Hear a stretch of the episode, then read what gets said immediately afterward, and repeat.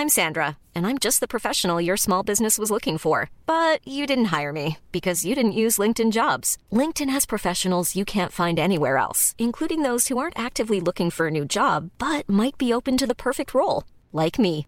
In a given month, over 70% of LinkedIn users don't visit other leading job sites. So if you're not looking on LinkedIn, you'll miss out on great candidates like Sandra. Start hiring professionals like a professional. Post your free job on linkedin.com/people today.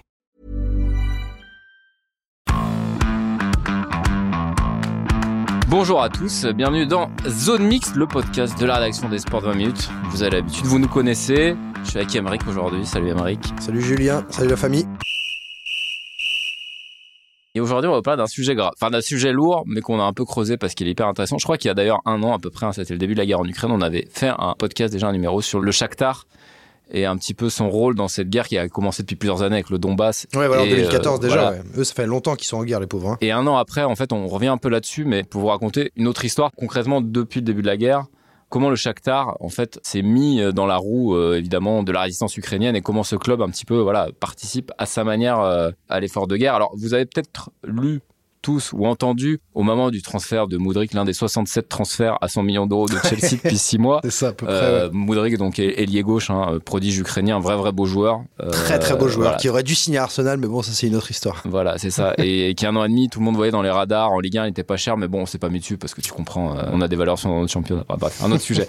Et donc, au moment du transfert de Modric, on entend que sur les 100 millions d'euros rapportés par le Shakhtar, une somme non négligeable, je crois 20, 25, 25 hein, millions, ça, ouais. allait servir à, à directement euh, envoyer des bons sur les Russes. C'est ça. La réalité, Emmerich, je crois, est un peu différente. C'est pas tout à fait ça. On a appelé euh, pas mal de gens au club, notamment le- bah, voilà, l'attaché de presse hein, qu'on salue, qui a été super sympa avec nous, qui nous a donné plein d'infos, qui a dit qu'en fait c'est juste un quiproquo dans les médias, c'est-à-dire que le jour de l'annonce du transfert de Moudric, le milliardaire propriétaire du Shakhtar, qui s'appelle Rinat Akhmetov, ça. qui a une des plus belles villas d'ailleurs sur la côte niçoise et qui a failli racheter les Aiglons euh, avant que River débarque, bah, pour la petite anecdote. 334e fortune mondiale, 6,4 milliards d'euros. Donc il avait salué dans un communiqué le départ de Maudic, euh, blablabla, belle aventure mon poteau, merci pour la thune. Et derrière il annonce la mise sur pied d'un projet dans lequel il va financer à hauteur de 25 millions d'euros. Projet, quand même, hein, on peut le dire, qui va vous parler. Je te laisse peut-être, euh, Emmerich, compléter. Oui, alors ça j'ai retrouvé le nom du projet, c'est Art of Azovstal. C'est ça, du nom de L'usine métallurgique hein, dont il est le propriétaire, qui était basée à Mariupol qui a abrité pendant des mois les derniers combattants ukrainiens qui défendaient Ah. la ville. Souvenez-vous, c'était avril-mai, cette période-là. C'est ça, Euh, pendant un long siège, hein, avant qu'elle tombe finalement aux mains des Russes. Donc c'est un projet, alors là je vais encore citer euh, Akhmetov, mais donc voilà, il a mis 25 millions de sa fortune personnelle et non pas des fonds propres du Shakhtar, même si bon, au final c'est un peu pareil. hein. Qu'est-ce qu'il nous dit l'ami Rinat Il a dit J'ai décidé de lancer ce projet pour aider les défenseurs de Mariupol et les familles des soldats tombés au combat. C'est grâce à eux, à leur sacrifice et à leur courage pour contenir l'ennemi dans les premiers mois de la guerre, qu'aujourd'hui nous ressentons tous l'inévitabilité de la victoire de l'Ukraine. Donc voilà, en gros, hein, cet argent doit servir à financer euh, logistiquement les soldats et leurs familles, les blessés. euh, Il y a un peu de tout, hein, c'est du traitement médical, de l'assistance psychologique et puis des petits besoins euh, ci et là. Et ça, j'ai presque envie de te dire que c'est quasiment une initiative personnelle d'Akhmetov, mais à côté, c'est vrai que le Shakhtar, en tant que club, fait aussi plein de choses.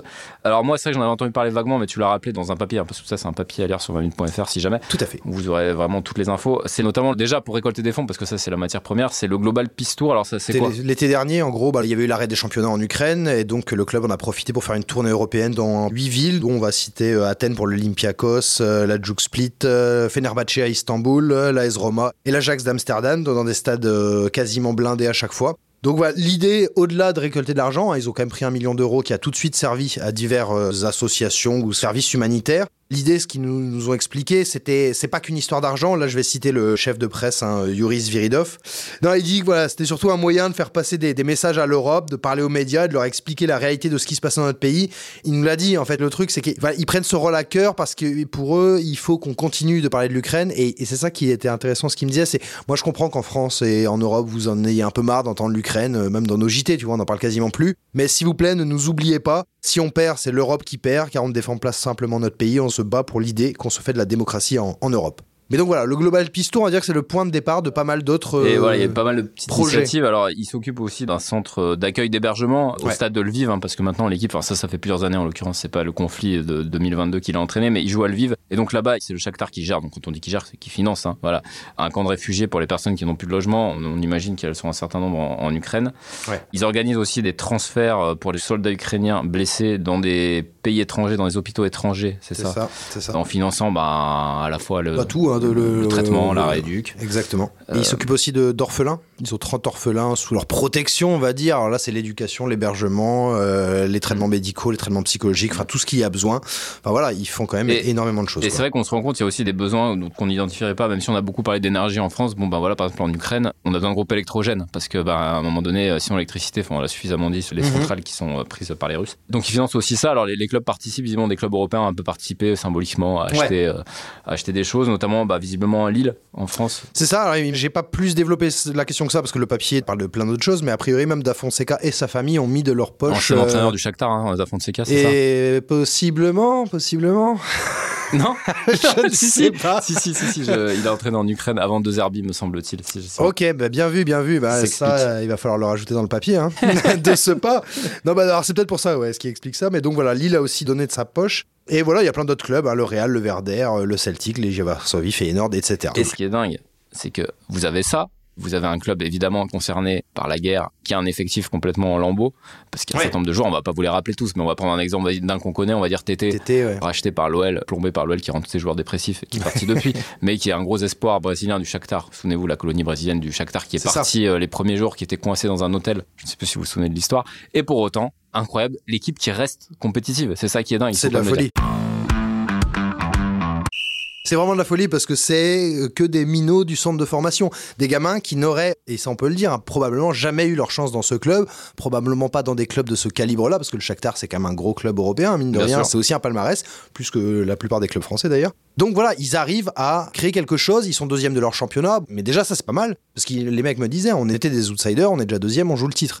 Mais surtout en Ligue des Champions, les mecs tombent dans le groupe du Celtic, euh, du Real Madrid, et un dernier qui m'échappe, Leipzig. euh, Leipzig, Leipzig. Leipzig, Leipzig. mais oui, oui, oui. Ils vont mettre une manita quasiment à Leipzig. 4-1 chez eux. Le Real gratte le nul de mémoire à la 95e euh, Ouais, ouais, ouais. là-bas, enfin là-bas à Lviv. Euh, Et ils gagnent que 2-1 à Bernabeu, le Real Madrid. et, euh, Enfin, voilà, voilà, et- c'est de, la- de la folie furieuse. Et- et D'ailleurs, l'itinéraire du gars est intéressant. C'est alors Neven Jurasek, c'est ça. Son profil, c'est quoi? C'est un milieu de terrain. euh, Milieu de terrain croate qui avait joué au Dnipro et dans genre, des clubs joueur de seconde zone qui aurait, parce que croates. tu- ce que tu disais tout à l'heure, qui aurait jamais joué dans Jamais. un club de la, la dimension du Shakhtar. Et quand on l'a au téléphone, il est hyper honnête parce qu'avant de parler de la guerre, des risques et tout, il parle de sa carrière. Il me dit Bah non, mais moi, c'est une opportunité que je se jamais dans la vie. Donc j'ai sauté dessus, malgré les risques. J'en ai parlé à ma famille. Par contre, une fois là-bas, bon, il n'y a, plus de plan de carrière. On est sur une histoire humaine Bah, assez, prendre, dingue, même, quoi. même si lui-même n'est pas ukrainien, ce qu'il te disait, on- et on va Ouais. le citer, c'est qu'il se laisse prendre par l'enjeu qui dépasse largement le cadre du foot. quoi. Bien sûr. Et en fait, surtout que les mecs vivent ensemble euh, dans des hôtels, alors soit à Varsovie en Ligue des Champions ou Ligue Europa, soit à Lviv, donc comme tu l'as dit, à une heure de la alors, frontière tiens, j'ai polonaise. dit- J'ai peut-être dit qu'ils avaient joué contre le Real à Lviv, mais pas du tout, évidemment, ils n'ont pas joué en Ukraine, ils ont joué en Non, Pologne. ils ont joué en Pologne Ouais. à Varsovie dans le stade on, on du, joue du, plus du du tout, Legia. en- on joue plus du tout en Ukraine euh, en Coupe d'Europe. Voilà. Ils auront joué le stade Rennais au moment où vous écouterez ce podcast. On donc dit pas le résultat. C'est pas grave, on dit pas le résultat. Victoire du Shakhtar 3-0. il est fier déjà de ce que fait le club euh, pour soutenir euh, la guerre, mais il me disait aussi, et là, il faut que je retrouve la côte. Même si on ne parle pas de la guerre, le coach et le staff nous rappellent le privilège qu'il est nous de jouer au foot quand d'autres se battent et donnent leur vie pour le pays à quelques dizaines ou centaines de kilomètres de là. On sait combien le peuple ukrainien souffre et notre devoir c'est de leur donner un peu de répit et de joie le temps d'un match, mais aussi leur donner de l'espoir, de montrer qu'on peut accomplir de grandes choses lorsqu'on est ensemble. Alors, c'est vrai que c'est un peu de porte ouverte dans cette côte, mais, oui, mais, mais, en on temps, sent c'est vrai, hyper sincère, quoi. Ouais, ouais, voilà, parce que nous, on- de notre petit fauteuil en France, on est pépouze, à part la réforme des retraites, tu vois, il n'y a pas grand chose qui va nous tomber sur la tête. Eux, c'est la guerre au quotidien, c'est euh, les alertes à la bombe, c'est des entraînements euh, compliqués à faire. Vu qu'ils peuvent pas faire de voyage en avion pour aller en Pologne, c'est du Mm. bus, c'est 10 heures de voyage pour aller à Madrid la dernière fois. Enfin, c'est une vie qui est pas particulière. Et voilà, et tu le disais quand ils jouent, et on avait fait, je me rappelle, quelques papiers au moment de la reprise du championnat. C'est des matchs où effectivement, euh, ben, les joueurs s'arrêtent, ils rentrent dans le vestiaire, il y a une alerte à la bombe et ils reprennent. Enfin, C'est ça. il n'y a pas de spectateurs évidemment. C'est un contexte, euh, voilà. Imaginez juste jouer au foot dans ces conditions. Là, c'est une interview que j'ai lue chez SoFoot, de nouvel entraîneur du Shakhtar, qui explique que bah, comment tu veux motiver des gars, leur parler de foot, de tactique, leur faire des séances vidéo quand les mecs ont leur famille en Ukraine et que chaque jour ils ont peut-être peur de perdre l'un des leurs. Enfin, ça, voilà, c'est très très compliqué. Je vais reciter quand même Jurasek parce que il- Ouais. il est intéressant aussi parce que c'était peut-être celle-ci finalement la citation vraiment qu'on oui, voulait. ça y est, on l'a trouvé. Voilà, on l'a trouvé. L'ambiance est vraiment particulière. Voilà, excusez, on est rassemblés dans des hôtels loin de nos proches, on est tout ensemble, on est comme une famille. Il y a quelque chose de fort dans ce groupe, quelque chose qui touche au patriotisme, même quand on n'est pas ukrainien. Ouais. Les liens sont incroyables et je pense que cette camaraderie, c'est ce qui nous permet de nous sublimer euh, sur le plan sportif. Voilà, il parle de patriotisme. Il part à la guerre avec les Ukrainiens, quoi. Non, non, Euh, mais c'est clairement ça. Ils sont que trois étrangers dans le club, mais alors, voilà, il y, y a vraiment un esprit de famille, de camaraderie. Et forcément, quand tu vois les mecs, euh, parce qu'ils font de temps en temps des rencontres avec les soldats qu'ils invitent au stade, quand tu parles avec ces mecs-là qui se battent pour ton pays, forcément sur un terrain, t'as peut-être envie d'en donner un peu plus que Neymar ou, ou Léo Messi pour parler un peu Paris Saint-Germain. Neymar a fait un peu de pressing euh, contre le Bayern. Oui, c'est vrai, c'est vrai, il a fait. un- Et il, a allait commis immédiatement jouer au poker. Alors, je vous conseille cette histoire assez fabuleuse de Mbappé qui dit euh, dormez bien et de Neymar qui fonce immédiatement jouer au poker. et bouffer un McDo dans la foulée. Exceptionnel. Alors c'est pas du tout le sujet du podcast, mais effectivement, On tenait quand même à on vous le dire, c'est drôle.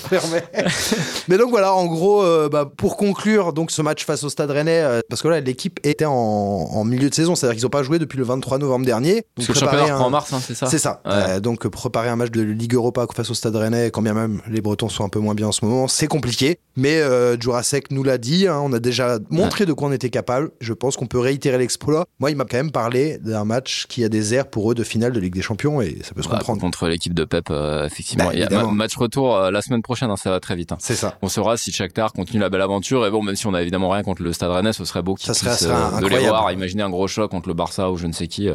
Ce serait assez exceptionnel.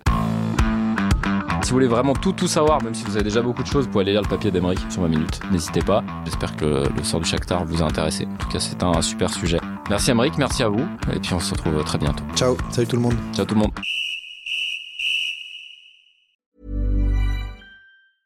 Mom deserves the best, and there's no better place to shop for Mother's Day than Whole Foods Market. They're your destination for unbeatable savings, from premium gifts to show-stopping flowers and irresistible desserts. Start by saving 33% with Prime on all body care and candles. Then get a 15-stem bunch of tulips for just $9.99 each with Prime. Round out Mom's menu with festive rosé, irresistible berry chantilly cake, and more special treats. Come celebrate Mother's Day at Whole Foods Market. On ne va pas se quitter comme ça.